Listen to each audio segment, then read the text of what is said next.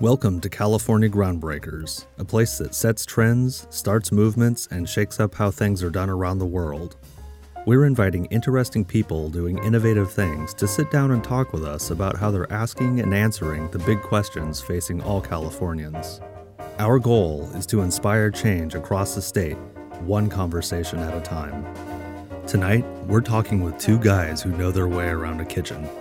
Rick Mahan and Patrick Mulvaney are Sacramento's top chefs. Their restaurants, The Waterboy and Mulvaney's B&L, have set the bar for fine dining in Sacramento over the past two decades. And they're still atop the list of places worth opening up your wallet for a memorable meal. When they're not cooking, they're still doing plenty to promote good food, boost farm to fork efforts, and improve Sacramento's dining scene. Mahan is a big supporter of the Food Literacy Center, and Mulvaney is getting national attention for his efforts to tackle the mental health crisis in the restaurant industry. We're at Antiquity Midtown for a great conversation with these two seasoned veterans of the city's ever changing, often challenging restaurant scene. Listen in as we talk with Rick Mahan and Patrick Mulvaney about Michelin stars, minimum wage hikes, mental health issues, farmers markets, and other things that are shaping their menus today. Hi, everyone. My name is Vanessa Richardson. I'm Executive Director of California Groundbreakers here in Sacramento. Um, we are a civic engagement organization that puts on events like this, talking with innovative groundbreakers who are doing very cool things in California and everything and anything, including the arts, uh, food, ag, education, politics, policy, you name it, we try to cover it because uh, there's so much going on here in the state. And tonight we're holding one of our what we call groundbreaker Q&A interviews in which we talk with some of Sacramento's mightiest movers and shakers, people who are bringing changes, making waves, and putting California's capital on the map in bold font. Uh, tonight we're talking about chefs to me, it seems like chefs these days are rock stars uh, in California and definitely here in Sacramento. I think up here we've got like the Lennon McCartney of the capital city's culinary scene. Um, maybe a Ringo, I'm not sure. We'll find out. Uh, but what I do know uh, is that Rick Mann, am I saying it right? Rick Mann Mahan, thank you, and Patrick Mulvaney are two people who have really raised the bar for fine dining in Sacramento.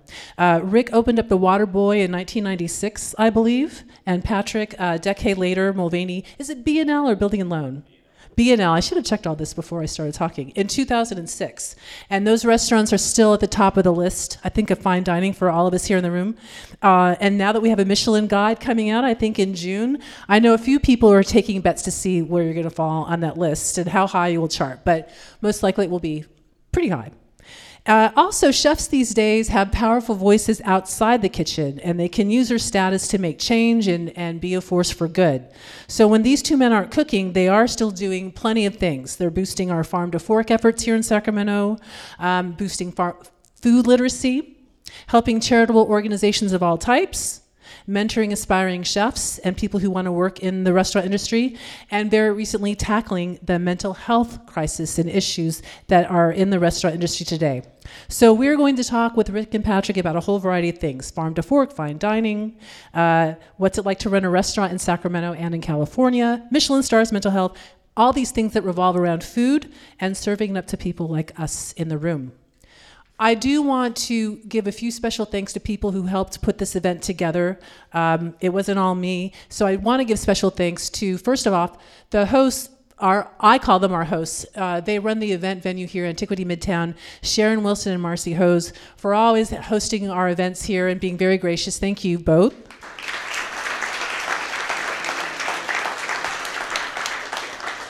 A few people who also helped put this event together got us up all here on stage. Andrew Wilson, thank you very much. Chelsea Elsa, I'm sorry if I'm botching your last name. I know you didn't want me to say your name, but I had to say thank you, Chelsea, and Sarah Gonzalez. Thank you three for helping put this event together.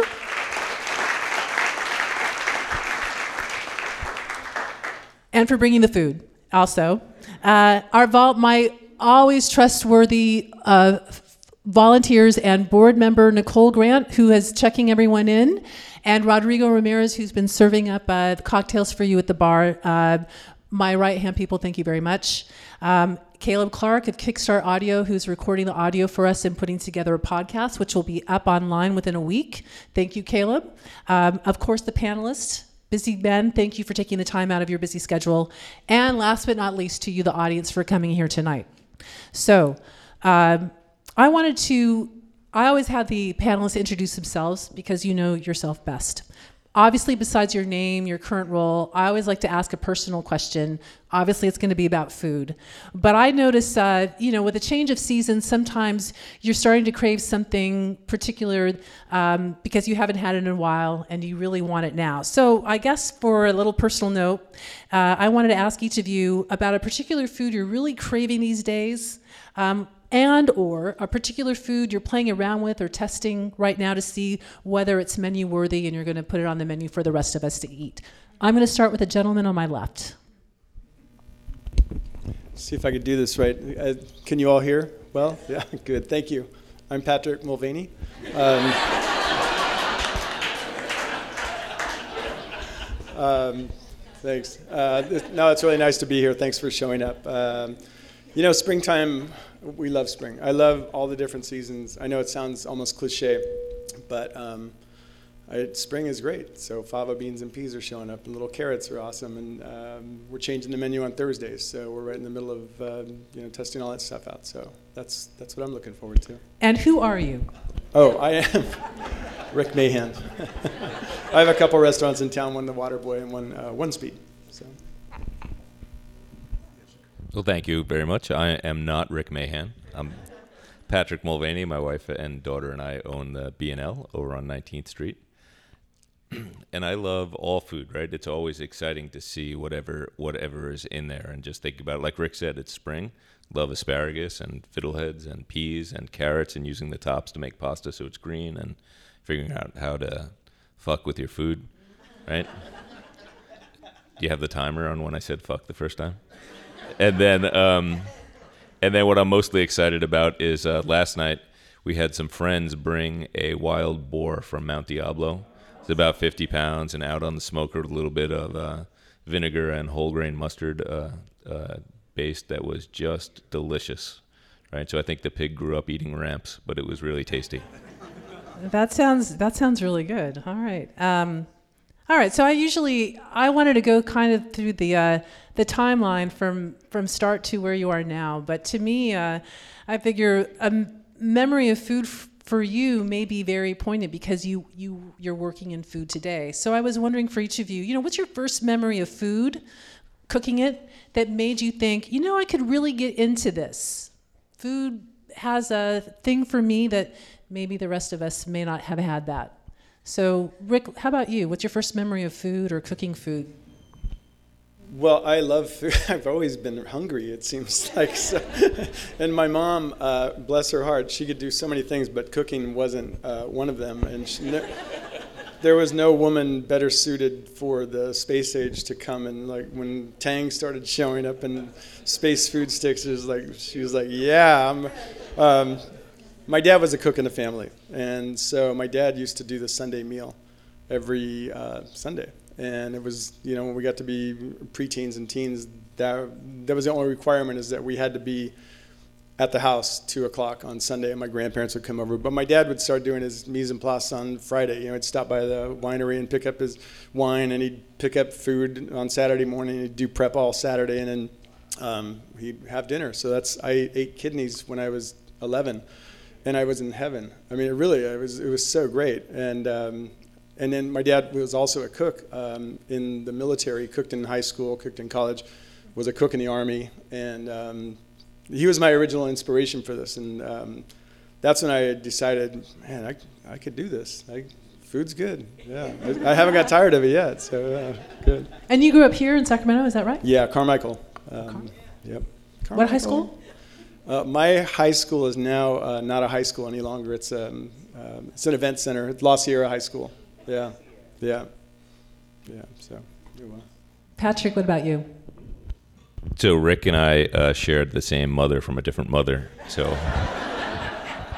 it's sheer act of desperation to uh, make it out how to cook.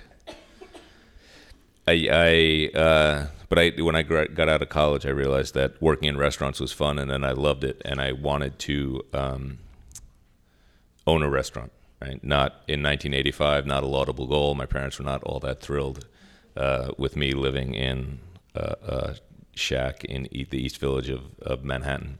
Um, I just told my mother, just come to the restaurant. It's fine. Don't worry. Don't, you don't need to see my apartment. And um, and I got in. A, I thought, but I knew that every every owner that I worked for, when the chef left, he was left high and dry because none of them knew how to cook. And I thought, well, if I go learn a little bit on how to cook, then I'll be better suited when I have my own restaurant. So I did. I did an apprenticeship in Ireland with uh, Sean Kinsler, who'd been the executive chef of the P&O Cruise Lines, traded in, trained in uh, Ritz of Paris and Connaught in London, and uh, didn't know much other than that he hated Yanks, particularly me. So I got fired nine times in six months, and you know, first fucking Yank since the potato famine. He's back in my kitchen. You know, go break someone else's heart.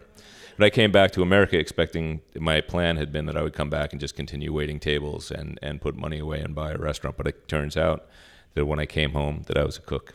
And so we just uh, continued on that way. And then in terms of owning a restaurant, I want to tell the story about, I think the first time I met Rick, I was sitting outside uh, Waterboy counseling another young cook who was working for me. What do I do, chef? Where am I going in life? And this guy comes out in check pants and a cup of coffee who looked like he hadn't cooked in six months and said, You guys are cooks. You want to see my kitchen? and we got to walk to walk into this to, to what was Americo's or what had been Americo's and to see the the inside of Waterboy before it was open.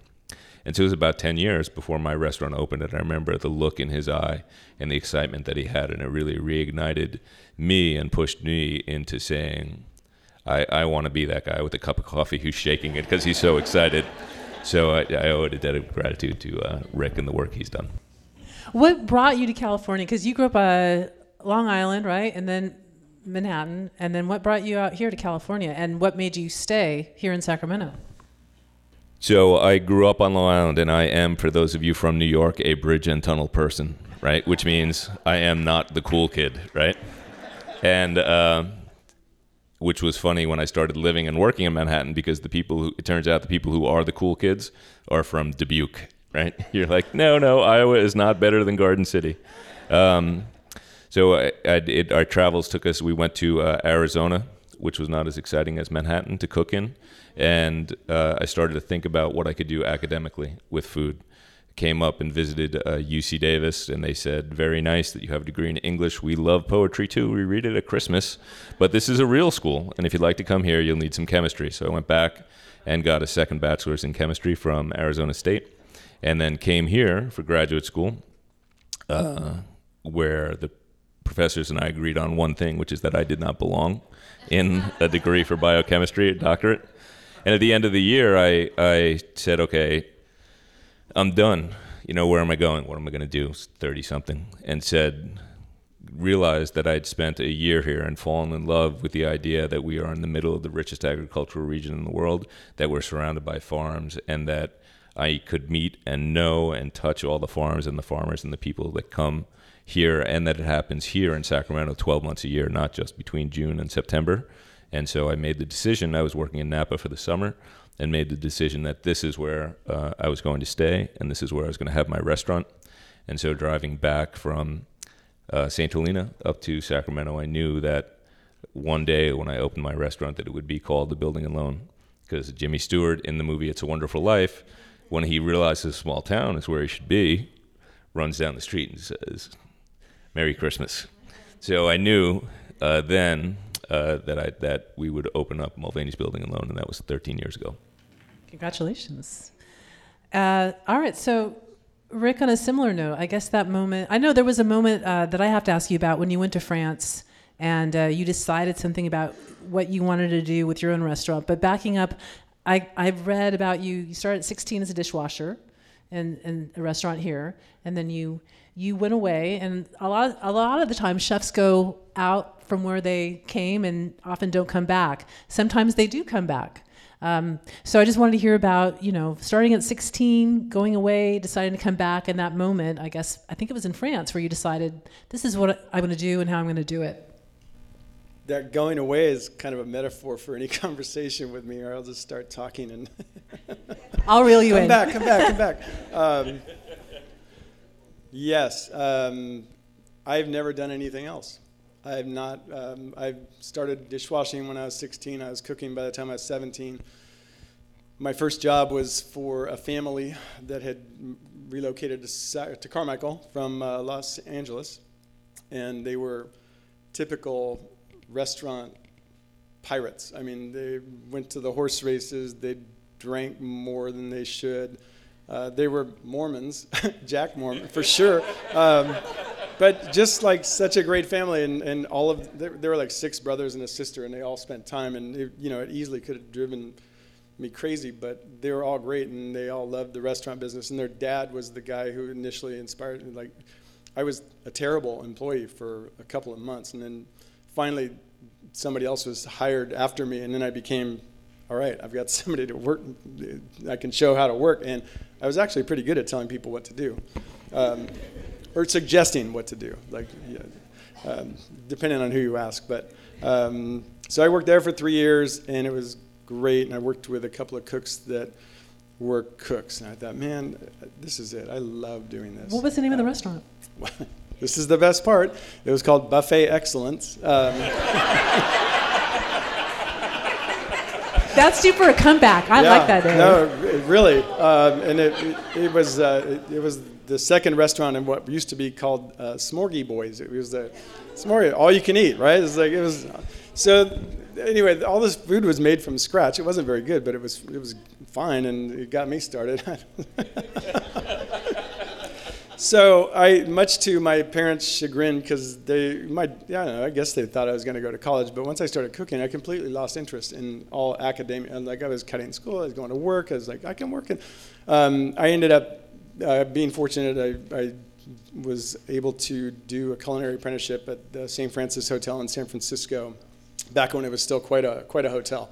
Um, it looks like a hotel now, but it's it's not what it was. Um, but it was a tremendous experience. I moved there when I was 19, and San Francisco, not necessarily the best place when you're 19 and literally broke. Um, there's it has a lot to offer, but it's better if you're 25 and you have some money. But I was just working, and I, I, had a great apprenticeship, and I got to work with people from all over the world, and it was just an amazing opportunity for a young, you know, bumpkin from Carmichael. And um, but I did well there, and I was I was supposed to move back to uh, Boston, where they were opening a, a new uh, Westin in, in, the Copley Place, and I was I was on you know on track. I was they were going to you know turn me into one of their corporate chefs, and which is exactly what I wanted until I, it was delayed, and I moved back to Sacramento, and it was six months delayed. I got a job. I ended up meeting and uh, a chef that became, you know, my first real mentor.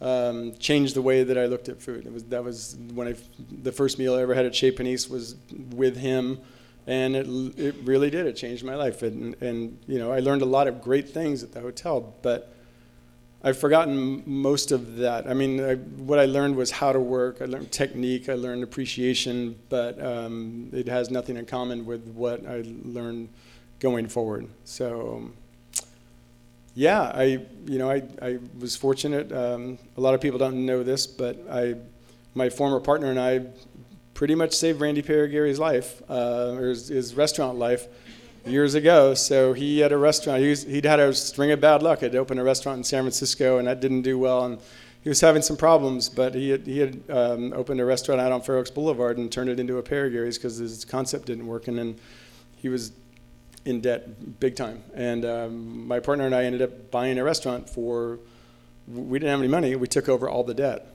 because uh, we're stupid. But, you know, like, so um, it shouldn't have worked, but it worked out great. And uh, we turned it around, had them bought out, and we owned a restaurant. I, I had no idea what I was doing. I mean, I still don't, really. I mean, I have people that tell me what to do, and it's good. But it just started from there, and then uh, that was great. Uh, we went, we had a good partnership for several years, and then we started going different directions ideologically, and um, I went to France, and it changed. That was the second thing that changed my life, and it was uh, when I was over there, I decided I no longer wanted to be partners in my current situation, and so I sold my interest, took some time off, and then met Patrick about six months later uh, at, when we were re- refurbing the Waterboy. So, uh, was it just going to France and relaxing, or was it going to France and eating, uh, or both, or? both, but uh, I, I, I, went. Uh, the chef at Chez Panisse uh, and his wife they put on a food tour uh, every summer, like four four different ten day things, and I went with them, and it was fabulous. And I got to go and you know to markets with them and cooking lessons, and we went to restaurants and we went to wineries, and I just really liked the lifestyle. And, like, went to market every morning. I mean, it sounds like oh yeah, of course you did. Well, it's so different, right? Every day it's like walking, it's like, grab a baguette and buy something, and there's live fish, and I'd never seen anything like this. So, yeah. Yeah, and, and then back then when that happened, I guess still here it was not as common to do that, if if it was. Right. Okay. Okay. and that Sacramento has come a very, very long way in, a fairly relatively short period of time. So it's it's really a great time to be here. And that leads to my next question for you both. When you opened up your restaurant, you know, you got training and uh, some from great people um, and from different areas, Europe, uh, East Coast, Bay Area. When you opened up your restaurant, what did you decide? I'm going to bring this experience that I learned uh, from the past with me and what did you decide I'm going to do something different, at least for Sacramento or California? What were the, the traditions that you wanted to bring, the new things you wanted to, uh, to start, uh, and has that changed uh, up in any way since over the years? But I guess, yeah, a mix of old and new. Or throughout the old and totally new, what, what did you decide to bring with you and start? Patrick? Uh, I I looked at the first menu that we had at the B&L the other day, and I thought, Jesus, I was a chicken, right? So truthfully, when we opened, I was just afraid. Right after the first night of the restaurant opening, and we had 35 people come in, and sat down at the end of the night, had a glass of wine, looked out, and said, "Oh fuck, there's an empty dining room. I have to fill each of these seats for the rest of my life every night." But the truth is there's two things right? One is that that i fell in love with sacramento and everything that grows here and the idea that we could share the bounty from the farmers and tell the stories and be able to feed people about the history of what it means to be in sacramento but also feed them good food at the same time as we learned from rick as i've learned from other people that i've worked for was a great thing. And the other hope for bob and, and i that we didn't tell anybody we told everybody when we opened which 24 seats, menu on the chalkboard, wine all available by the glass. Well, that's clearly a failure. And and fortunate, right? Because now I'm 57 and I can't read the chalkboard anymore. So that would be disadvantageous as well. But the other thing that we told that we Bob and I talked about and, and told each other was that what we wanted to do was create a place for people to come and gather and discuss the issues of the day and invite us potentially invite us into those conversations. So for us, the restaurant has always been um, a place of welcome. There's a restaurateur, Donnie Madia, in Chicago, and I heard him once say to a, a group like this, "Welcome." That's the first word you'll hear when you enter any of my restaurants, and the experience we and the feeling we hope that you have when you leave. So when I met him after that, I told him I was stealing that without attribution for the rest of my life. And Rick, what about you? That's a good one. Yeah. Um, Rick is now stealing that. um, you know, when I decided to open Waterboy, I had a very clear idea of what I wanted it to look like, and I wanted it to look a lot like my favorite restaurant, Chez Panisse. I mean, I really wanted it to. Um, I thought this is great because I had had a restaurant on the other side of the river out in Carmichael, and I was so naive. I, and clearly, um, I thought that people would actually follow me all the way down to Midtown, which is quite a different place. I mean, I thought they would just come for the food. It's like, no, they did not. Uh, they did like for the first weekend. Like we're overwhelmed and everybody's like great congratulations. And it's like i was so and it's like it's to happen. In a year i'm to be serving one meal a night and everybody's to eat the same thing. And it's like nope.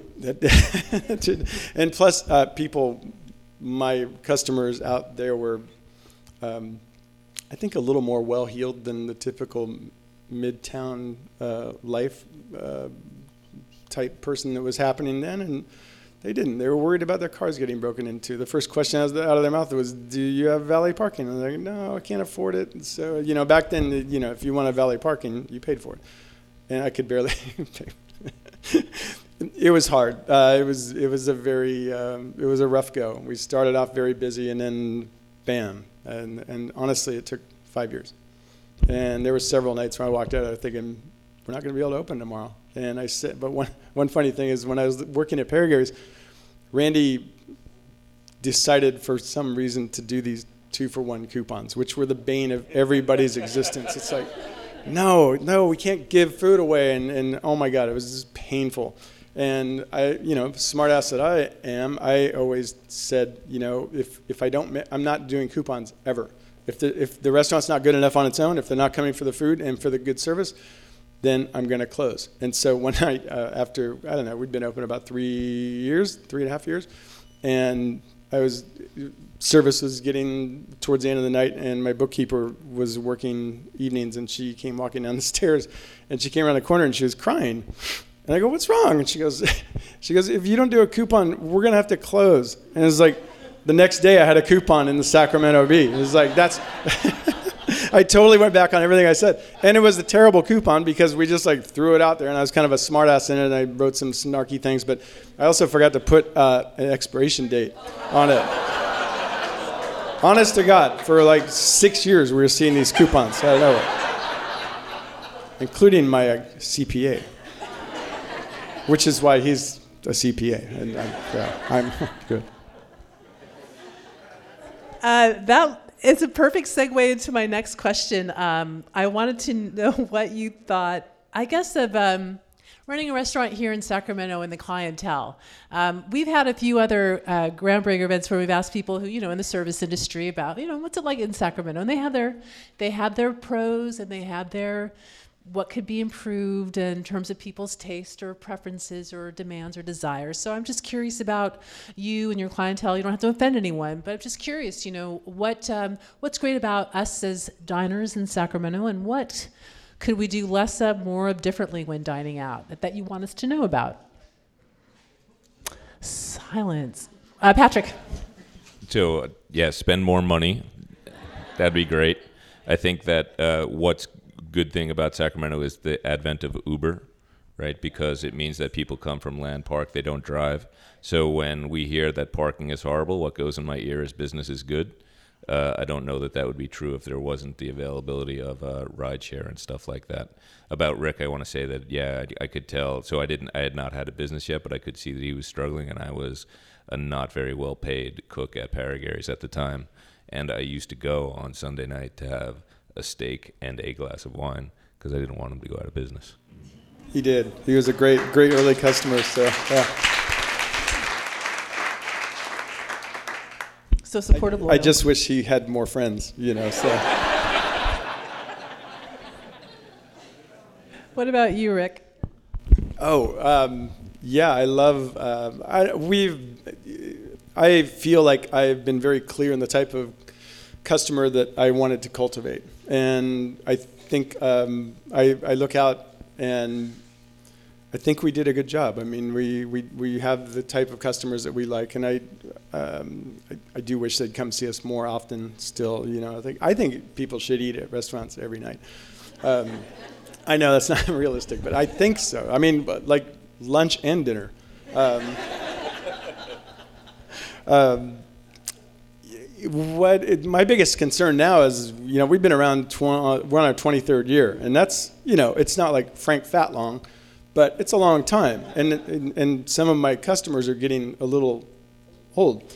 Um, and some of them are we're not seeing as frequently. So my big goal now is to try and make my my old ass uh, attractive to young people, um, which I'm not uh, very good at. So that's been what I, I've been. My focus is trying to um, get on, you know, Facegram or Instagram, whatever, Facebook. I'm kidding. I know. I'm, I'm actually on Facebook. It's, uh, I'm not very good at it, but um, yeah, I don't know. I think things. I, I have. I have personally been able to see such a great change in, you know, just the people coming out and and I was ready to throw in the towel when, when Yelp first came out, and I used to just like, come on, like you can't say shit like that, but they do, and um, and I'm very sensitive. I mean, I'm thin-skinned like cook. I'm an introverted cook that you know, and and uh, some of that stuff hurts, man. So I just vowed never to read it again. And I told my people, I was like, if there's something we need to attend to, just let me know. We'll attend to it. But I'm not reading this shit. So, um, yeah. But I, yeah, you know, I just eat out more often. But we do, yeah. I think that we have, you know, Sacramento has been very good to us. So I think that, so Rick, I've always admired too, right? Because he's so intentional, right? He had the idea that the, this Mediterranean cuisine and the climate they he looked like. So growing up, the scars that my mother left on me culinarily, and and doing an apprenticeship in Ireland where the playbook for cooking is really thin, uh, meant that coming to Sacramento means that there's not a whole lot of rules, right? Or and so we've always been open to the to weird shit, right? The grilled beef heart that's on the menu tonight, which is really good, and and it's just because I'm a Frank Zappa fan that we have it. The but we've been blessed, right? And like Rick says, right, we have the kind of customer we want, right? So for the last over a decade now, what has happened is that people come in and people will come into the restaurant and say, "Oh hell no, I'm not eating heart," except for I'm at Mulvaney, so if I'm going to eat it, fuck, I'm going to try it here. Let's go. And for us, that's really the blessing, and to see the change, right, in the way that people eat food and talk about food in Sacramento has been really great. So yeah, I guess in terms of uh, uh, generations, different generations. You know, I've been reading a lot about um, in San Francisco. A lot of chefs are saying, well, aside from the costs, they say tastes have changed. People want comfort food, and uh, there's a woman, um, I think Tracy Lizard Lizardan, I'm not sure, uh, who had a, I can't remember. I'm spacing the name of a restaurant in oh Jardiniere in Jardiniere, and she's closing it. Um, and she's going to focus on. I she has some, well, for lack of a better word, Mexican comfort food restaurants in San Francisco. She's like, that's where I'm going to focus on, and it seems like that might be a trend where I'm going where my customer is younger. They want things that are different. It might be different than what I'm doing now. So how do you account for that? I guess you you have your loyal customers, but you have to think ahead. Does that change anything in terms of just besides what's on the menu? the way you think about everything in running your restaurant or no Rick. yeah i mean this is real stuff i think about all the time i, I walk in the waterboy and sometimes i just want to throw up i mean i've been looking at everything so it's like oh my god i need new chairs i need new color i need new lamps i need new everything and and everybody no change a thing it's like god but i'll go insane if i look at this stuff but um, there's definitely things changing. I mean, you know, Thomas Keller did such a great thing for uh, the profession in general, elevating it. I mean, I really hold him. With, sorry, with the French Laundry. Yeah, yep. and he was just such a committed chef, and so uh, he amazing. Um, and he single-handedly caused the price of white truffles to become something that nobody can ever touch again. Yeah, unless, unless you live in Manhattan. Yeah, so. Uh, but things are definitely changing in that regard. I mean, there will always be the French Laundry. There will always be Le Bernardin. There will always be these places, these temples, until these guys retire. But you know, 10, 10 years ago, there were there were so many restaurants that were trying to be that. There were so many places doing the chef's tasting menu. It's like, oh yeah, but can he cook? It's like, no, it's not important. He's a tasting menu. It's great. You got to try it. Um, I'm sorry. I should. I'm not talking about anybody particular. Um, well, maybe one. No, I'm kidding. um, but change has to happen, and it is very tricky trying to introduce change to the people that have supported you all of these years. And you know, I look at the tablecloths at my restaurant, and I think, you know, you'd, save some money, and it'd be better for the environment. And bottom line, if you got rid of those tablecloths, and I don't think I can though. You know, but that was the little stigma we always had to fight at Waterboy. People think, oh, it's such it's such a fancy place. It's only for special occasions. Like, no, I will go broke if you save this for your anniversary. You come in, like it's it's more. You know, I always wanted to set it up like you know a little cafe or a little you know brasserie in France. They all they all have tablecloths because they have ugly tables. Of course, you have tablecloths. You, you got to look at the tables at Waterboy. They're terrible. Um, we're trying to keep them free of gum, but they're really ugly uh, underneath. So it's a necessity. But that is a concern, you know, going, you know, for the, yeah, or, you know, how do you, what do you do?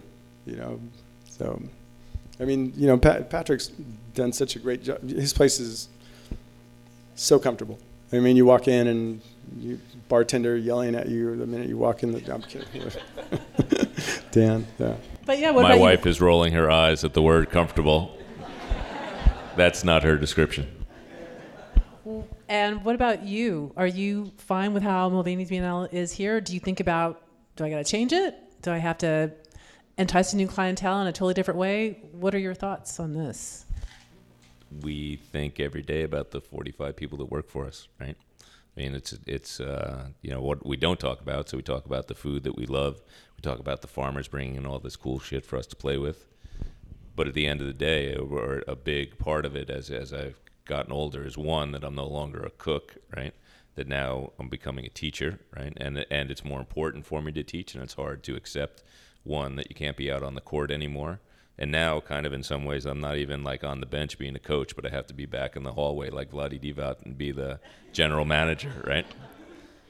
And then how do you how do you support your team in a way that they can move forward and create create that feeling of hospitality and warmth that we're going for? And for years, I just always thought that everybody wants to have their own restaurant, right? They want to be like Rick, right? That's the deal. So you're going to go out and have your own restaurant. And then maybe five or six years ago, I realized that maybe not everybody wants to have their own place. And uh, so I'm not really a quick learner. So it took another five years to realize that, that to act on that, right? To say to our employees, what what is a fulfilling life to you? Because I really think that hospitality and food and service is a worthwhile way, at least for me, to spend my time, right? In the trip around the sun, but but how how can I, uh, you know we've been blessed bobbin and i have been blessed right by people of sacramento. And how do we make sure that our staff feels that same that same feeling right that they feel empowered to to make the choices that they want to make that they feel empowered to make decisions to live a life that's going to be fulfilling for them. So so and and yes that shit keeps me up at night I w- wanted to encourage people to start lining up the mic. I've got a couple questions, um, but that will give you time to go line up and ask a question right there uh, by the pillar. Um, so you mentioned how you know not as much cooking anymore, uh, at least in your restaurants, but you're doing plenty of other stuff. I wanted to ask, you know, again about that. Uh, getting your voice out there in the community in a way, you know, beyond the kitchen. You you both are doing that. So I wanted to see what your what you're working on right now. Um, that's very near and dear to your heart. Um, organization, effort. I know Patrick, you've been getting a few headlines lately for something in particular. So I wanted to see what you're working on. That's you know related to. I think it's probably related to food or the industry. But um, yeah, just tell us what's uh, uh, what you're focusing on now besides your business? Rick, why don't you start? Well, I don't know. We, um, I am so focused on trying to attain in uh, balance in life, and I think you know I, I both of my restaurants I have been able to not only do I cultivate customers but uh, employees and so there's that old saying in the restaurant business, like the, or any you know business in general. It's like the customer is the most important thing. The customer is always right. The customer is your most important thing. It's like not true, not even close. Because the most important thing that I have is my employees. If I don't have good employees, I won't even have to worry about having customers. And seriously, that's like that is the the Mahan truth. I, mean, I don't even know if I made that up, but I've been saying it so long. I think I did. Um, but so um, I'm kind of off the subject here. I have always been more or less, uh, you know, when things come up that happen in my life, in my, you know, there are a few organizations close to my heart that we always try and support.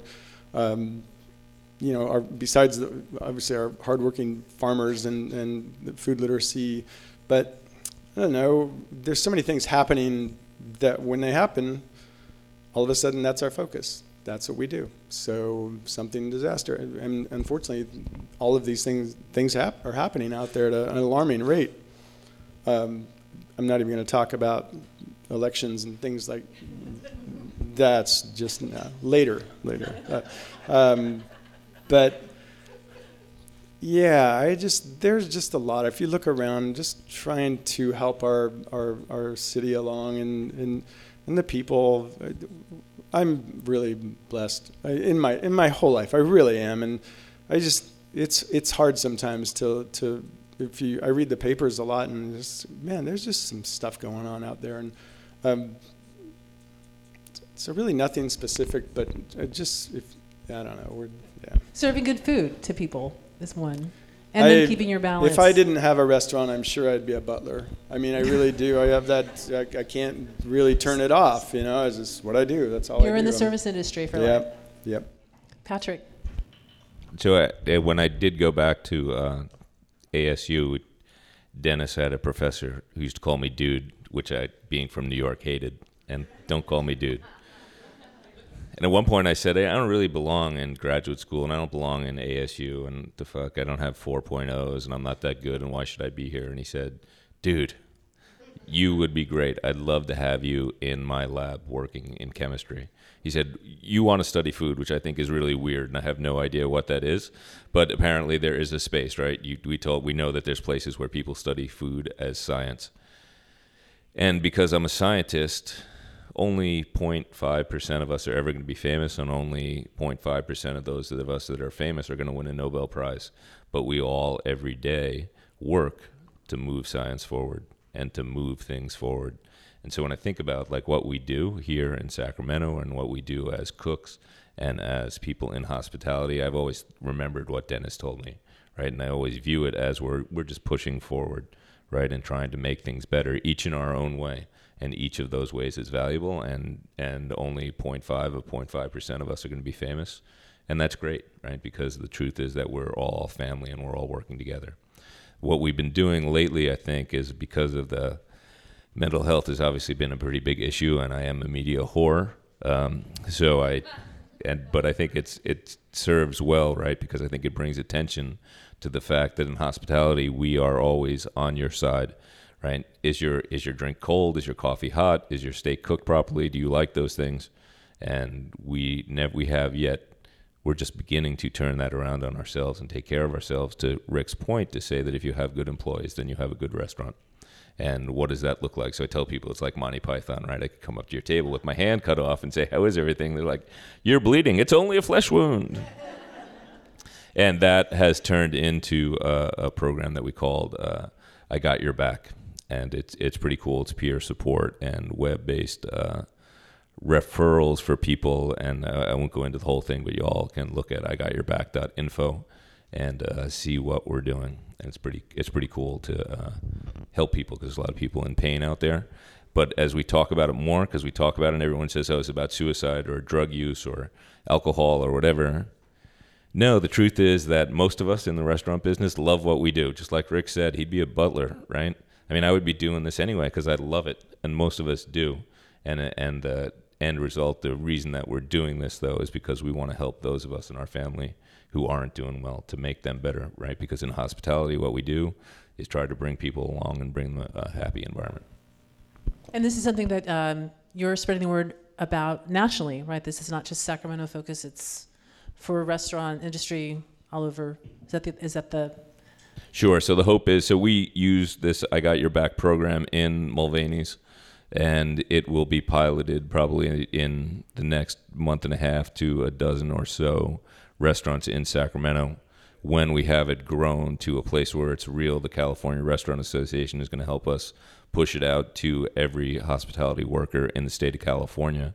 Um, we were in Denver last week speaking about it. I was in Toronto the week before uh, to watch hockey, but I was in Toronto, and I, and I posted something in on Facebook, and I got a private message that said, "Are you Patrick Mulvaney, who I saw in the Wall Street Journal? Do you have time for a cup of coffee? I want to talk about mental health." So I think there's a big, through no fault of mine, right? I'm not a genius, but but it, but it, we really have struck a chord, and so we're trying. It, just like Dennis said, right? We all do the best.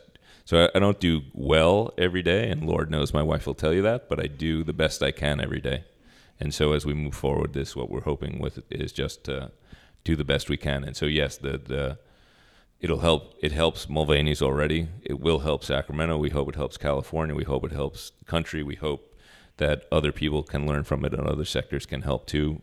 But um, for me, it's just one one person at a time that we're helping. And before I take the first question, the mic, you know, I wanted to ask about that because obviously Anthony Bourdain, Anthony Bourdain, uh, is a, a, big name, and so when he passed, that was a, a big deal. And then uh, there's so many. Uh, uh, who is it? Gordon Ramsay, Hell's Kitchen. You know this this pressure, and and then there's also, I guess, the glamour, the pressure. You see, we see a lot of that watching Food Network, um, and I'm just curious about like what's. Um, what do you what do you want us to know about running a restaurant when we see what we see on TV, and uh, and then we see the reality of what could happen, as with Anthony Bourdain. Um, and you're there managing a kitchen, running a business, you know, keeping all this stuff high pressure, uh, but it's what you want to do. But there's a lot that's involved with it that you know may send someone else just running for you know to jump off a cliff. What uh, I so I guess my question is like, what do you want us to know about the business that maybe is glamorized too much or uh, um, overlooked or under focused on that uh, that we should know as as as customers or you know supporters of of this business, Patrick.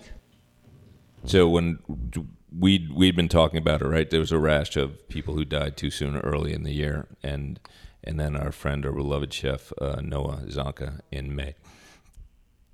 Sorry. So it hurt, right?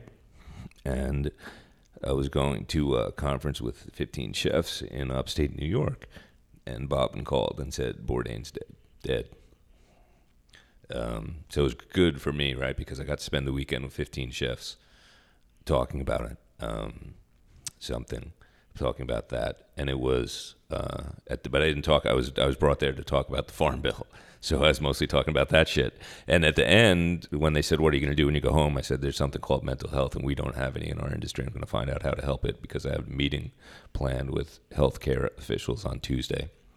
And uh, so we met that Tuesday, and then um, six they said yeah this is great. Let's talk about it. We'll meet in three months or whatever. And i said fuck that. Chicken breast takes eight minutes. So if you can't solve world hunger in 12 then you're too slow for me. And John, jonathan porteus from wellspace health said chef says the tribe needs to move fast. And so let's go with him even if it's wrong it's okay. Because what i've been saying to them was that in the kitchen we fail every day right? Whether we like we don't like it right? Like rick said but sometimes those yelp reviews are accurate right? And and every day we fail. And in that meeting, the first meeting with the the grown-ups, right? The the straight people, I call them, that were in that uh, meeting. Someone said Anthony Bourdain and Kate Spade, um, even Robin Williams, right? They had everything, and I just don't understand why. And I said to him, I spent 50, I spent the weekend with 15 chefs, been calling friends from around the country, talking to people here in Sacramento. And no one in hospitality says why. We're surprised, we're angry, we're sad, we're disappointed, but we fail every day, right? In a restaurant, you fail over and over again and keep coming back, right? You, you even go so far as to put coupons in the paper, right?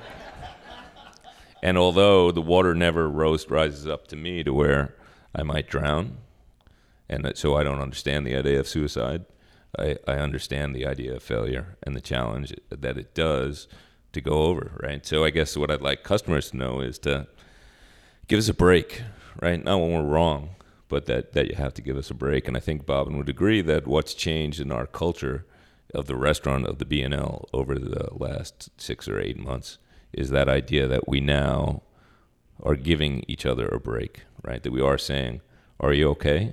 Right? Because I want you to be okay before I rip your fucking head off. Rick, what about you?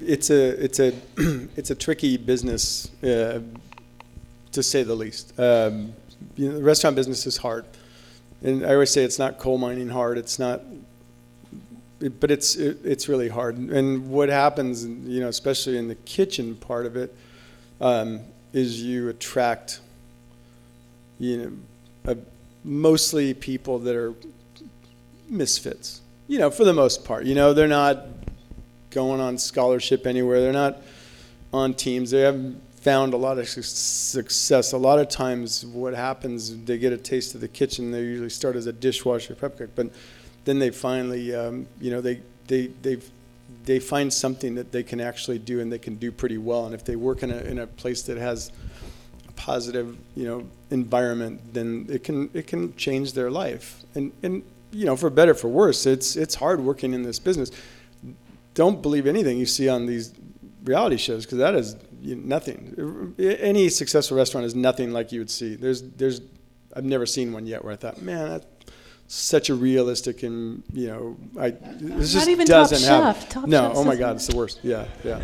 Um, but it, you know, it's hard, and so you know, a lot of these people that work in restaurants, and I've always tried to cultivate in my restaurant. Um, uh, cohesiveness between front of the house and back of the house. And I've, I've never tolerated that kind of shit that goes on in places where it's like, yeah, it's them against us. It's like, nope, it's all of us here, and this is what we do. And and um, what happens there is, you know, these become your family, so to speak, because when you work in a restaurant, a typical restaurant, you are working odd hours. You're working your evenings, you're working your weekends, you're working your holidays, you're working all those times when everybody else is not working, getting together, having their fun, doing their thing, and you're all working. So you you pull together, and um, it's amazing how strong some of those those bonds are. And you know, but you know, with that said, we're close, but we don't see. It's like because you go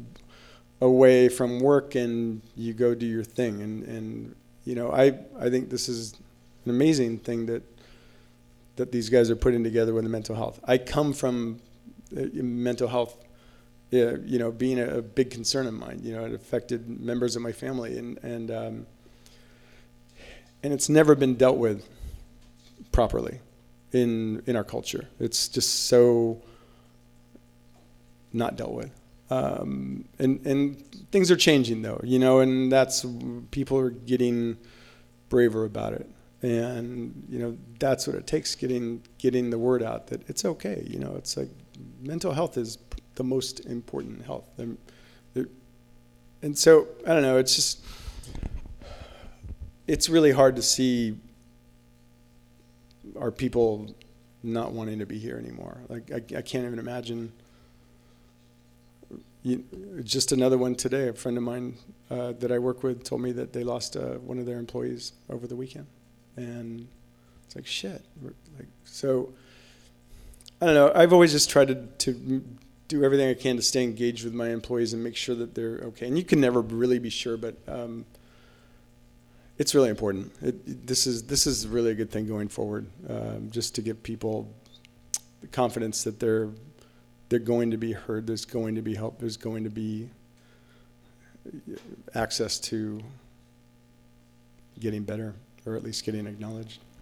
Patrick, what's the website again? Uh, we'll post it, but just so everyone hears it again. I got your back.info. All right. and the and it will get better, right? And we know we've seen at the B&L, right, that once you talk about it, that that enables others to stand up and talk about it, and to say that sometimes we we kind of hide, especially in the kitchen, right, behind this position where we don't want to appear weak, but the truth is that the way to become stronger is by admitting where you're short. Thank you. All right. How about we take our first question at the mic? Thank you for being patient. Hi, thank you. First, I'd, I'd just like to do a shout out to Rick Mahan, who 20 years ago, when you were really struggling, you volunteered to help uh, build a playground at um, at Bret Harte, which serves poor kids in Oak Park, and I didn't know that you were struggling. I'm, I'm, I'm very grateful for that. Uh, but the other question I have is I was a big customer of Americo's, which preceded Waterboy, and they used to have this wonderful dish. It was Asparagus pasta- fettuccine. Yes. Right? Yeah. Where is that?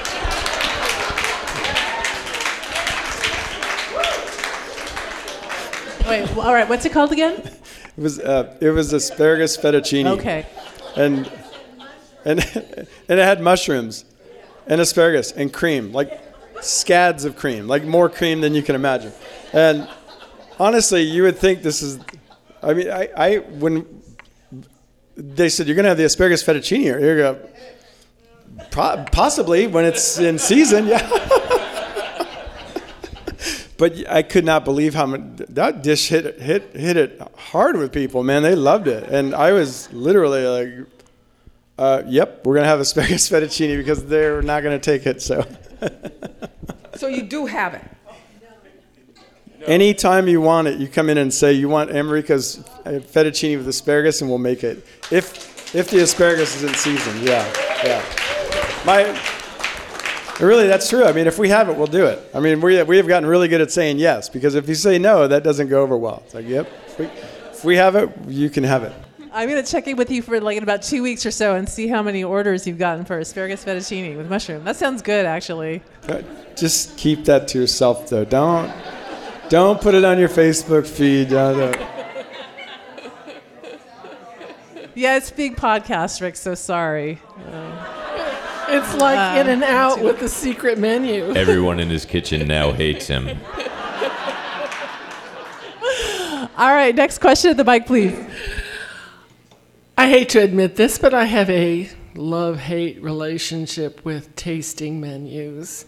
How do you feel about that? And do you think with the Michelin Guide coming to Sacramento, are we going to have more tasting menus? Yeah, what do you think now that the Michelin Guide is coming? What a month or so? What? How will that change anything in Sacramento if it does? I'm okay with you having a love or hate relationship with the tasting menus. I'll finally get some sleep. No, I'm kidding. I mean, don't you just When sometimes Michelin go, Guide- oh, that was really good. I want a third bite.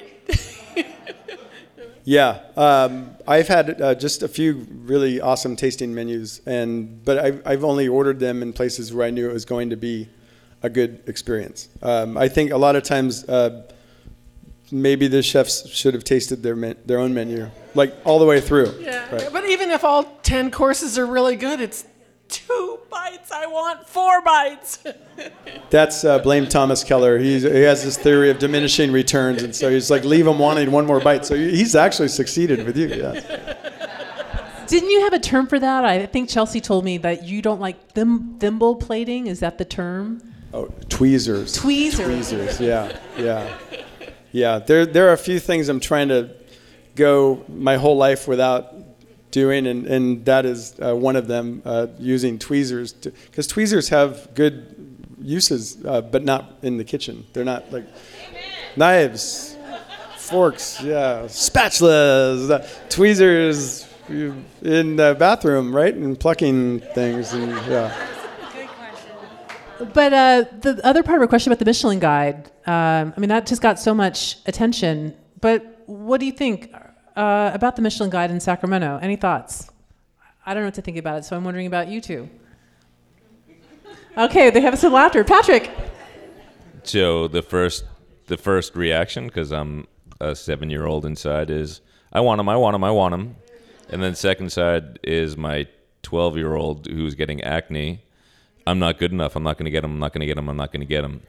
And then I started to think about it more, and and I think that what actually, and again, goes back to Rick, right? We have our customers, and I think that what we have at the B&L is is what we have, and and that's what we're doing. And the Michelin Guide, in general, I think is a reflection of the change in food and our food culture in Sacramento, started by Rick and people before him. That's really accelerated over the last few years. So I think I think it's a good thing uh, to come here. It's not. It turns out that it's not my life goal to have a Michelin star, and um, but if people get them here, and I, I suspect they will, then then you know, sure, I still want one. Fuck, I'm still seven years old, but uh, but if if I don't get one, that that's okay too, right? As long as my customers are still happy, and and I was also made happy because the woman Caroline Beteta, who's uh, in Visit California CEO, who helped bring them here, said that she thinks that the Michelin Guide coming back to California is really a tool for them to reassert their dominance because they've started to lose sway to uh, Food Advisor or Trip Advisor or something like that has has in some ways superseded them in their in preeminence of the places that uh, food tourists go, and so maybe it's a, it's a gambit for Michelin too. Rick, do you have any thoughts? Yes, uh, I I honestly don't know what to. Th- I think it's good. I do think it's good. I think it brings a certain legitimacy to our city, and, and it's a state. I mean, Cal, it's going to be statewide. So, and that hasn't happened anywhere yet. Only in California. So in New York, it's only you know in Manhattan, in I think right. Um, but it's just in Chicago. It's or in Illinois, it's only Chicago. It's not anywhere else. So here, it's going to be statewide, and yeah, I mean, if somebody says, "Man, we think you're good enough for a Michelin star," I mean, clearly, that would be the most I would even want or hope for. Is like, we don't, we don't, we don't have that type of restaurant. It's going to be three Michelin stars. Just don't have it. I mean, maybe the kitchen will get a couple. I mean, they've got a great shout out, um, and I'm amazed that there, like, there was a certain news organization that actually questioned whether they sh- should even be in that. Uh, and I, I, was so pissed. It was like, I honestly, I, I, I didn't post anything, do, do anything, but they're like, of course. I mean, you know, they've been doing this for a long time. They've committed to this. They are, if it's not your cup of tea, that's fine, but don't. Uh, it, I don't think it was very appropriate for that to be questioned at all. Those people have worked their asses off and they've done such great things for the city of Sacramento. They really have. Um, great. So I don't know. Like I'll be uh, if I don't get a Michelin star, but a, a, couple other places do, and I'll I'll say to my cooks, it's like I don't know, guys, because uh, you know, clearly we should have one. So. I don't know. I like. I think some of my cooks would love it. I, I personally, okay, I'll take one. I don't care. It's like, I don't. But I think I don't know. I don't even think it's like I walk into my restaurant. I think, uh, next restaurant, please. All right. Next question. Hi, chefs. My question is more on the business side of the restaurant industry. It seems like the past few years there's been a barrage of legislation and regulations from rising minimum wages to taxes on service fees. Um, two part question, succinct. How do you feel you can absorb all these changes, or can you, and how do they relate to your customers? And the second question, what do you feel is the biggest threat or deterrent to the restaurant industry at this time? Rick? There's a lot to consider there. Um, I personally think that restaurant employees should make a lot more money. They really should. It's it's a joke, and when you compare what you know what what a, a, a tip top line cook in Sacramento top of his game. I just said that. Oh my God, it's like a cliche. Um, you know, can make fifteen to eighteen dollars an hour. That's like somebody who's really good, somebody who shows up, somebody who does a great job, somebody who's pleasant to be with, somebody who's just a.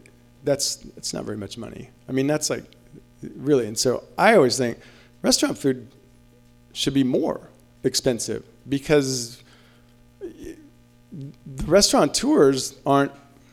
I mean, they do. I do fine, right? I do fine, but you know, people say, "Oh, your restaurants are busy. You must be." It's like, yeah, but you don't really understand all of the math behind there, and there's really. I can't think of too many more businesses where the profit margins are any tighter than in the restaurant.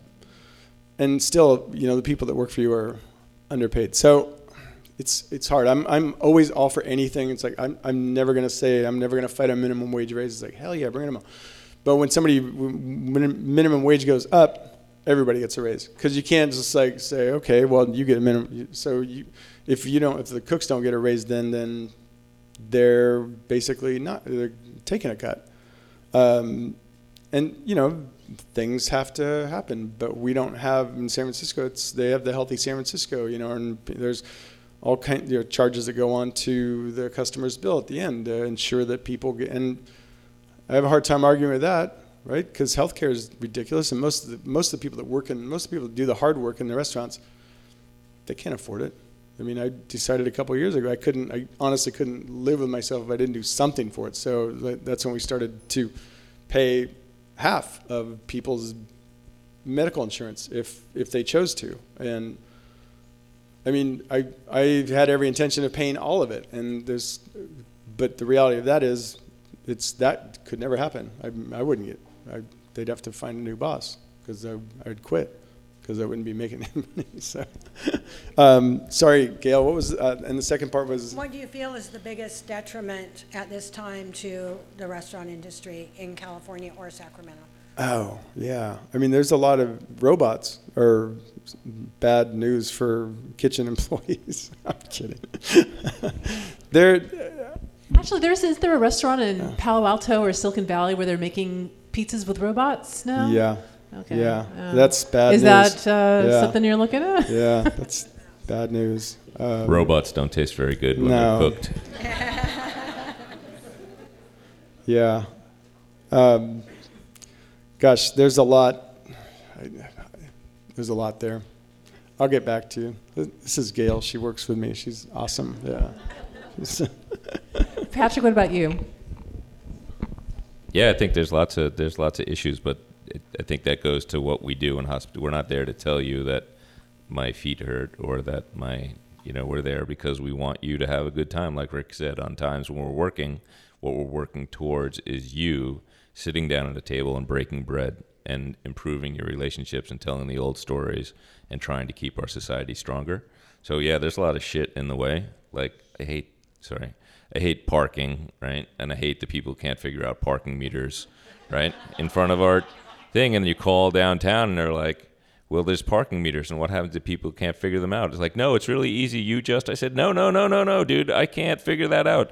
And so Matt Eierman, please feel free to text him and uh but at least He's the director of parking at City of Sacramento. I swear to God, at least twice a week, I go out when someone can't use the machine. I dial his number and just hand them the phone.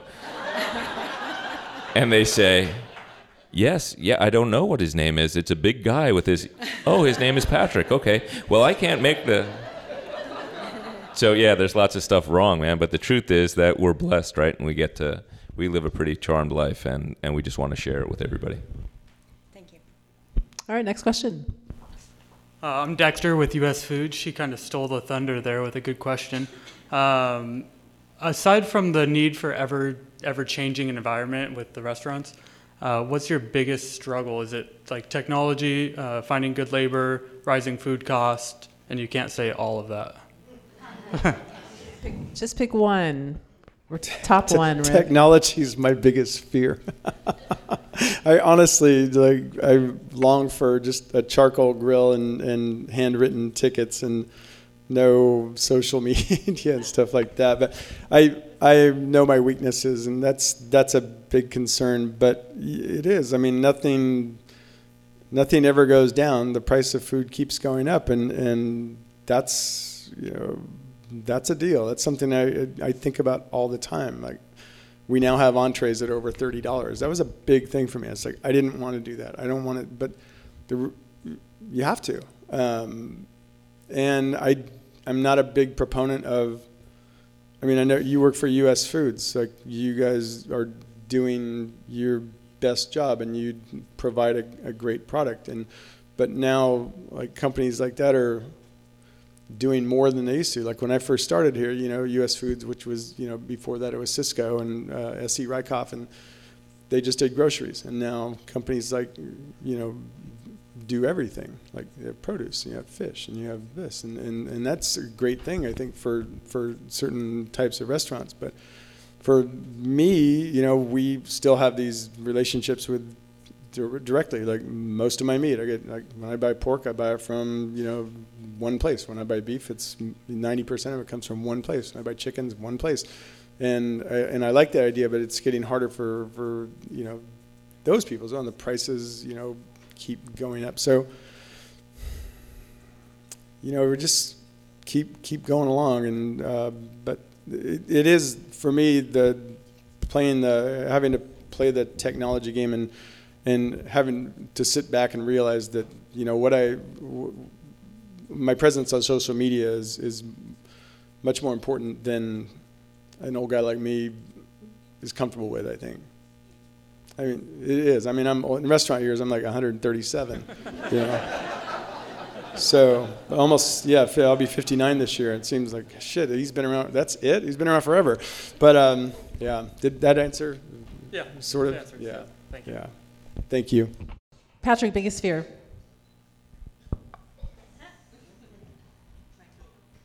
being found out. Um, I think that the yeah, because that's part of the part of the show too, right? Is that we're putting on the the the happy happy clown face in front. but yeah, it as it. So I think Sacramento's changed, right? When I think about being in the kitchen of Paragary's in 1995, and some of the the three farmers that came in the back door and brought stuff in and it was cool, right? My favorite was the guy who came in and said, I think he was there to drop off a bag of dope. And I said, What are you doing this weekend? He's like, Oh, I went out for mushrooms. I was like, Oh, cool. What kind did you get? He's like, I didn't find any good ones. I got these yellow ones, though. They're really nice. I'm like, Oh, chanterelles? He's like, Yeah, I think someone said that. He brings in two grocery bags of, of chanterelles. I was like, Fuck, that's amazing. It's like, You you want to sell them? He's like, uh, I don't know. You want it? Can I get a hamburger? I was like, You, my friend, get cheese and bacon.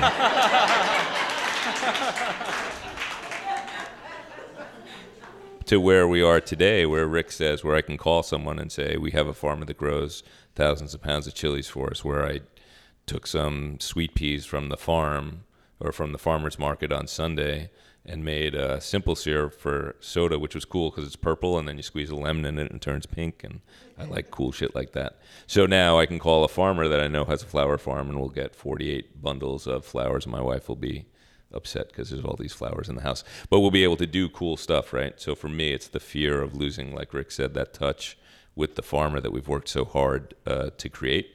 But I and I guess I think that it probably won't diminish because the other truth is that as we've started to tell the stories of of the farmers that you guys all know and love and tr- use as almost household words in the food industry, that in that way, that's part of our helping them, right? Helping them get to the next generation. Um, all right, and I have a question about that. We did a we did a great uh, event, a food for thought event about the ag industry here in in California, and, and really how immigration was impacting it. I learned a lot. Um, a lot of the fruits and vegetables, I think asparagus in particular, is being grown more of it now in Mexico than anywhere else. But there's still this very, very big focus on you know farm to fork and, and young farmers getting them here. I'm just wondering what you're seeing about how is California's ag agriculture industry, especially in NorCal, are we doing good or compared to, you know, when you started, are there still a lot of individual farms? Are there young farmers? Um, are you buying more from farms that have consolidated into a larger company? Uh, is immigration impacting that in any way? Um, I'm just curious your thoughts about the state of our ag industry. How's it going quickly? 15 acres of new urban farms in West Sacramento in the last two years, which are all founded by small young farmers, which talk about talk speak to the future. Wow. And what about you, Rick?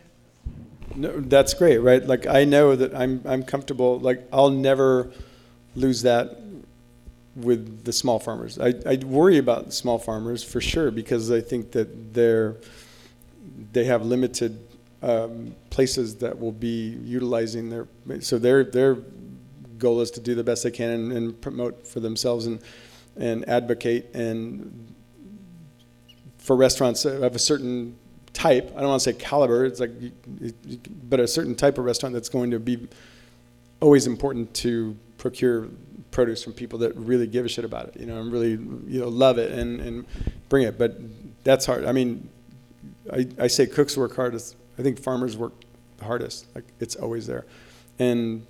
You know, big ag is big ag. Big ag, you know, hopefully they set their sights on what they're good at, you know, and there's a lot of uh, hunger issues out there that could be dealt with better by them. Um, it's it's it's hard. You know, I wish everybody could afford to eat good produce, and they, but they can't. That seems kind of weird, right? Yeah.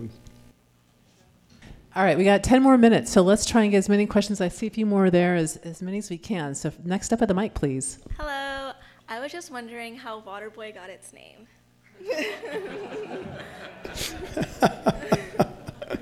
And I was told it's the Waterboy, not just Waterboy, the Waterboy. Either I'll take either. I'm really glad that the the movie The Waterboy is nobody's watching that anymore because that that movie came out two years after we opened and, and it was like everybody thought they were just so funny and so it's like That's with Adam hey, Sandler, right? Yeah, yeah. And it's like, hey, is Adam here? It's like, no, he's not here, you idiot. Like, so, th- that was funny. I mean, because that's a legitimate question, right? Because it's about the goofiest name for a restaurant you could imagine, and and it really has a story beca- because I before I opened the Waterboy, I was getting ready to take over um, a restaurant on K Street, which is now Tres Hermanas. But before that, it was Food for Thought, and I, I, I knew the owner there, and I loved I just loved the feel of the place. And it used to be the old Fort Sutter Bakery, but I thought this is it. I, it's not. It's kind of off the beaten path. It's in a cool part. People. It's been a restaurant before, and I was going to open a little French place and call it Rouge. And this was even before Cafe Rouge, which has already come and gone.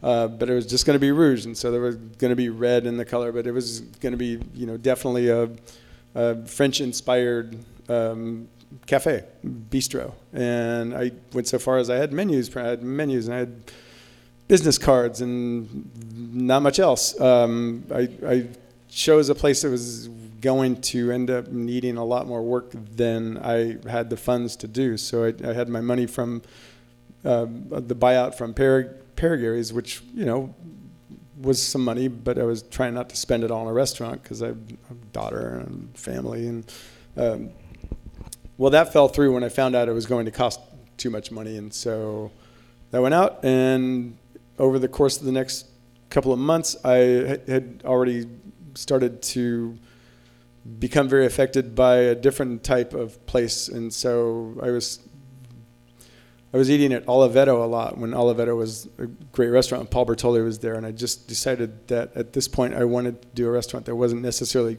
just going to be French, and it was going to, you know, encompass all the Mediterranean places, Italy and France and Spain and all the warm, you know, because it's a lot like what we have here. You know, tomatoes grow both places equally well, and so I found the location Americo's, which was dying, and the guy who became my partner was uh, Ed Brown, who owned the Rubicon. So he had bought Americo's two years prior to me even showing up there, and he ran it on autopilot for two years, and literally, literally autopilot. Like, just the the staff ran its own place, and he had dreams of opening the wall and making a big Rubicon. Well, about that time, other breweries opened up, and he just never got to that point. So I introduced myself. I did some consulting for him for about a month. Wrote him a whole new menu for the Rubicon, and I was I was so excited about it because it was like they didn't have very good. Well, they had food, but it wasn't like what I would think they should serve. So I wrote a whole new menu. I was like, he's gonna love it, all this stuff. So I looked at the menu, and and then nothing changed. Like we hit it off though, but he did not want. Nothing changed at the Rubicon for 20 some odd years. Like nothing, and now it's different, but so anyway, for some reason, he said, "Okay, come on, be you can be my partner, do what you want." So we closed Americo's, and it needed it. Um, despite the asparagus fettuccine, it was not doing very well because. Um, so I we, we, I had everything. I had the concept. I had the idea for this restaurant in my head, and I had everything but the name because I wasn't going to call it Rouge because it wasn't that place anymore, and so I had nothing. And uh, but I used to listen to a band called the Waterboys, Irish, Irish and English. But a lot of uh, they've had a lot of different, right, but kind of a folk rock band back in the '80s. And I was listening to them one night. True story. Listening to them one night, and I was like, Waterboys, Waterboys. Like, so I thought, why not? And I called a friend of mine who I trusted and said, "What about the Waterboy?" And she's like, "What?" I go, I go the Waterboy. And, ah. and so anyway, we hung up, and two days later, I heard back and she said, I like it. And then I bounced off a couple of other people, and they said, same. It's like, what? so what? and then so, but it, that was it. And so we came up with that, and uh, and then everybody asked that question. And you know, Marcella would come back. She goes, "You got to make something up because nobody, nobody. Why'd you name it the Water Boy?" And like, okay. And, and people were thinking, "Where is he? Did he not make the team? Was he like the Water Boy?" And I was like, "It's like whatever." So th- that's that's where the name came from. I named it after a, a, a band that I used to listen to quite a bit. Yeah. Well, thank you so much. I've worked at the Waterboy for the last 11 years. It is truly the most magical place on earth. I had to bring my shills with me. Yeah, have No, you been that's planting, Ainsley. She- have you been planting questions? We love, It we love. seriously makes me me so happy to go to work every day. I never like I'm like, ugh, I have to go to the Water Boy. I'm so excited to be there. I thank both of you very much, Patrick too. Anytime I come to the back door with produce, these guys are always just like opening their arms and embracing whatever I have to sell. So thank you. Thank you, Ainsley. All right, Patrick, I'm waiting to see if this is someone who works for you. Let's see. But next question to Mike. Um, my husband used to work I'm over at Zinfandel. Grill. Said my husband used to work over at Zinfandel Grill back in the day. Yeah, but no, don't work for you now. Long. It turned into the Zinfandel Grill after I left. Okay. So really, I left, five yeah. degrees of Kevin Bacon. no, I was gonna um, touch on. I think some of this has already been brought up, but the politics of Sacramento has changed quite a bit over the last decade plus. We've got Select Sacramento and the Sacramento Greater Economic Council, a lot Farm to Fork, the Diner en Blanc. We've got a lot of changes that have happened in the Sacramento area, in addition to a lot of emphasis on our youth going into academia, getting a college degree. Both of you have very different backgrounds, it sounds, as far as academia is concerned. What about workforce development in Sacramento? Where do you, you know, tell kids who perhaps don't have college in the cards for them, yes, you can be successful and have a life outside of college, or even if you have the college path, you can still choose to take a path that leads you to become a rest- restaurateur and uh, influencer and leader in the Sacramento area as things have changed and continue to change. Yeah, workforce development. Patrick. So, uh, one, we have uh, frequently uh, 15 to 17 year old kids coming. Uh, Ginny's daughter worked for us and we scared her into Cal Poly. And then we have a second one that we scared also into Cal Poly, but we scared him so much he became an engineer. So. So yeah, my I grew up. My mother was a, English teacher. My dad was a lawyer. So education was clearly valued. Um, there was a, a thought, you know, by my mother that if you didn't have a terminal degree or a doctorate, you had somehow failed. Um, which is why it was hard for me to say at, after UC Davis that although my mother wants Dr. Mulvaney on another door, it's not going to be mine. Clearly, my mom first got divorced though. She had uh, the library in our house where I grew up was cold, and this guy, Mr. Mush, came and fixed the library to put in some insulation. And my mom came home one afternoon and he had all the books from the library piled up. And one of the books that he had left on the floor was the Bible that my grandfather brought from, brought from County Cork. And my mother said, You know, Mr. Mush, please be careful. This is a Bible. It's a family heirloom that my, that my grandfather brought in the late 1800s to America. Mr. Mush said, I'm sorry, Mr. Dr. Mulvaney. You know, it, I know, I know the the world that, that you know. I've never been a good student in the world. The answer to everything in the world is in books, but I just never really was a good student, and I and I and I just I, I apologize. I apologize. My mother said, "Oh, it, it's in books." You know, since I've been divorced, I thought that everything, the answer to everything, was at a hardware store. Because now I just take whatever is broken and go to Canavans and say, "What do I do with this?" And so my mother used to tell that story because she talked about how everyone learns differently and everyone experiences life differently and it becomes important to be able to say for all of us that that it's important. So you're right that workforce training. So I don't think of workforce training as less than. I think of it as more than, right? And be able to to get to that. And I think that our community college system is doing a great job with that. And for those who make it to UC or or the state university, I think that's important too but but for those right so when i came home from ireland i guess i'm getting into the gabby part of my life so i came home from ireland and i worked for leslie revsin who's the first female chef at the waldorf astoria my mom came in for lunch and i remember this, this interchange my leslie went out to say hello you know eileen so nice to meet you patrick's not a very good cook but he's a lovely boy we like having him here you know whatever and my mom said something for my mother, fairly, probably sure, probably snide about, well, it's just a phase. He's going to go back to law school or become a teacher, right? And Leslie said, and I remember this because my mother would quote this as well Eileen, I have a degree in from Macalester College in art, and every day I get to do what I love with my heart, my hands, and my head. And what more can we want for our children than that they lead a fulfilled life like that?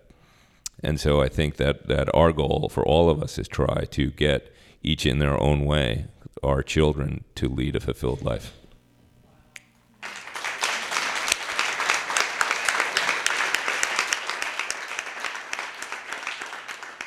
I don't know, Rick, if you want to follow up. Wow, that's that. hard. Yeah, that's that's good. But um, you know, I think um, we we're doing a good job of of um, not um, making it easy for young students and kids in elementary school and high school to work in to be geared towards working in crafts and trades anymore. We're, we're doing everything we can to get rid of all that stuff, and it's all academic based. And you know, academic, great, if you're that kind of kid. But you know, high school now looks nothing like high school looked like when I went there, and I, I do wish that there was more of that, um, more avenues for like when I learned to cook. I did it. This was before you know the culinary school thing. I've always had mixed feelings about. Mostly not so good. There, there's always been a few that have been there and established and do a great job, and they have a great network of people that have went there. And so it, it kind of goes. It's like going to a college, a good college, and you have you make connections. And, but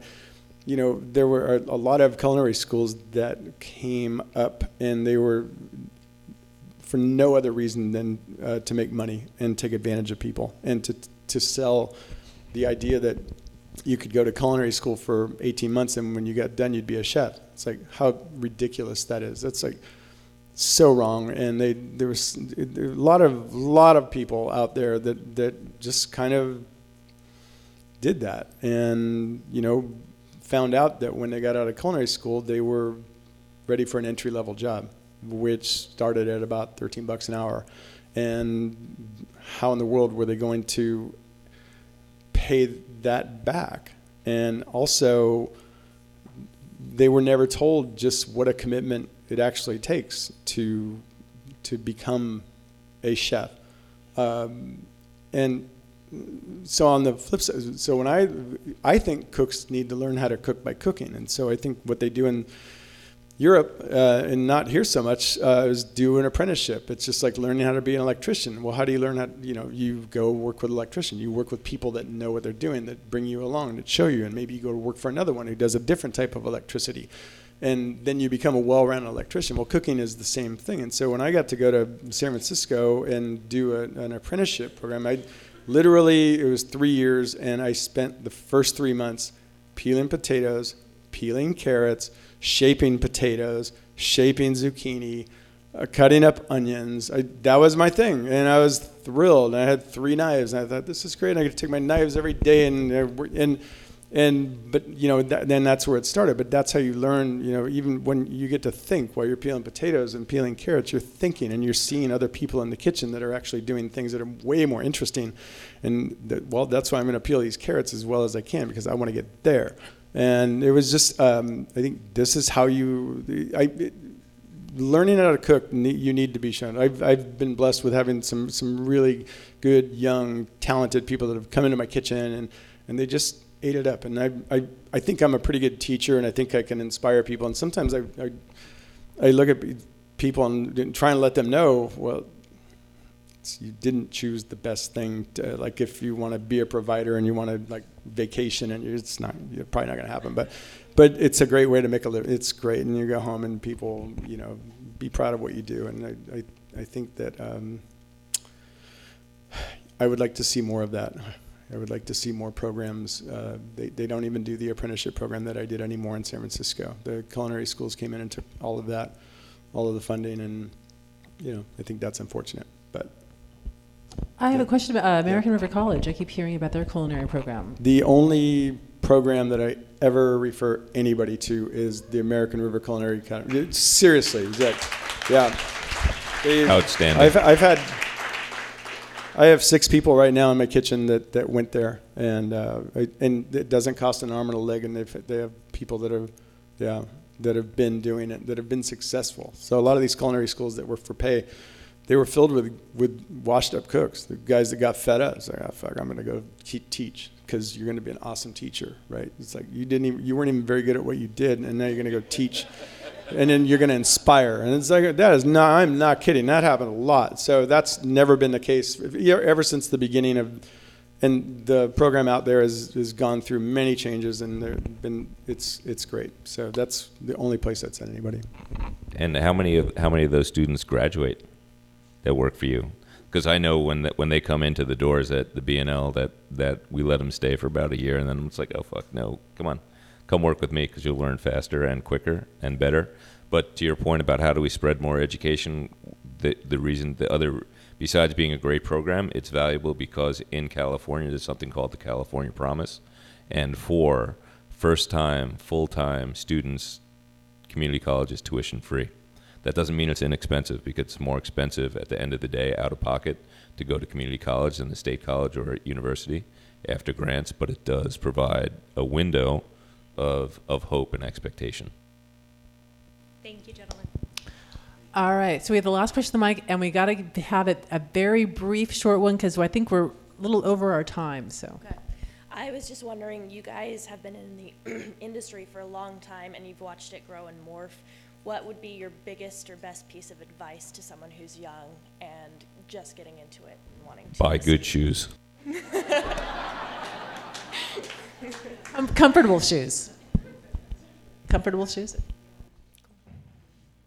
I, would just uh, ask them to to to really ask themselves the question is like is is this what you want to do because to succeed it is, is in in this industry it's no different than success anywhere else and you it's it's going to you have to I, I always try and let people know what it takes to the best of my ability what it takes and it takes essentially sacrifice of your family. it's like it's finding balance in this business is difficult, and it always will be. Um, so just make sure you want it because there, there, there's still there's so much room out there for for people that really want to want to cook for a living or run a restaurant for a living or run a you know any be in this be in the food industry. There's a lot of room for improvement. There will always be, um, but it's always going to take somebody that is inspired and, and has the energy and really has a an understanding that it will not happen overnight. And if it does, it's like you were like lucky to win some stupid thing on the Food Network, like and like yeah. beat Bobby Flay. No, I'm kidding. I shouldn't. Uh, Bobby's a good guy. Guy Fieri, isn't he an ARC? Graduate? You know what? I have no problem with Guy Fieri. That guy is like, yeah. I, I probably wouldn't eat at his restaurants, but I think he's he's a pretty good guy. I think, you know, pretty good guy.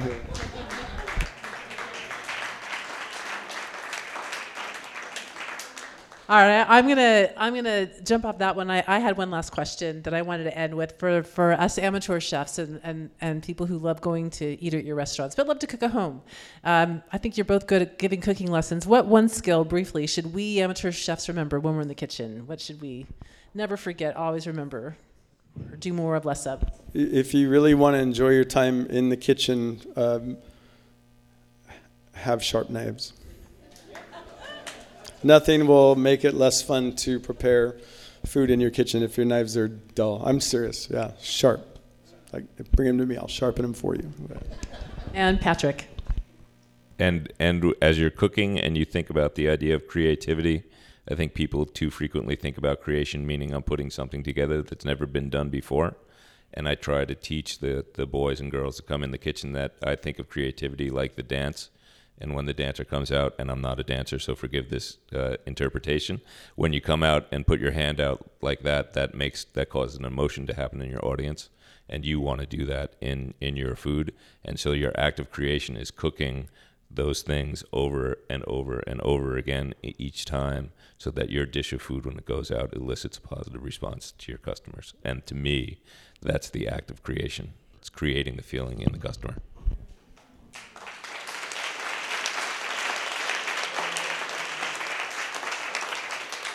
All right, on that note, I think um, we should all head out to the Waterboy and ask for a plate of fettuccine. We have asparagus. We have asparagus. We have asparagus. it is spring. But um, I want to say thanks to you both.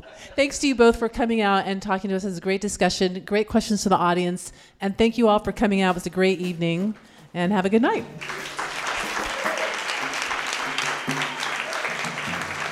You've been listening to California Groundbreakers. Tonight's Groundbreakers Q&A conversation was held on April 30th at Antiquity Midtown in Sacramento. Thanks goes to Sharon Wilson and Marcy Hose of Antiquity Midtown for hosting this event. and to Nicole Grant Krieg and Rodrigo Ramirez for volunteering and their continued support. Our special thanks goes out to Chelsea Elsesser, Sarah Gonzalez, and Andrew Wilson for helping us put this event together. And of course, thanks to you for listening. Find out when our next event is by going to our website, californiagroundbreakers.org.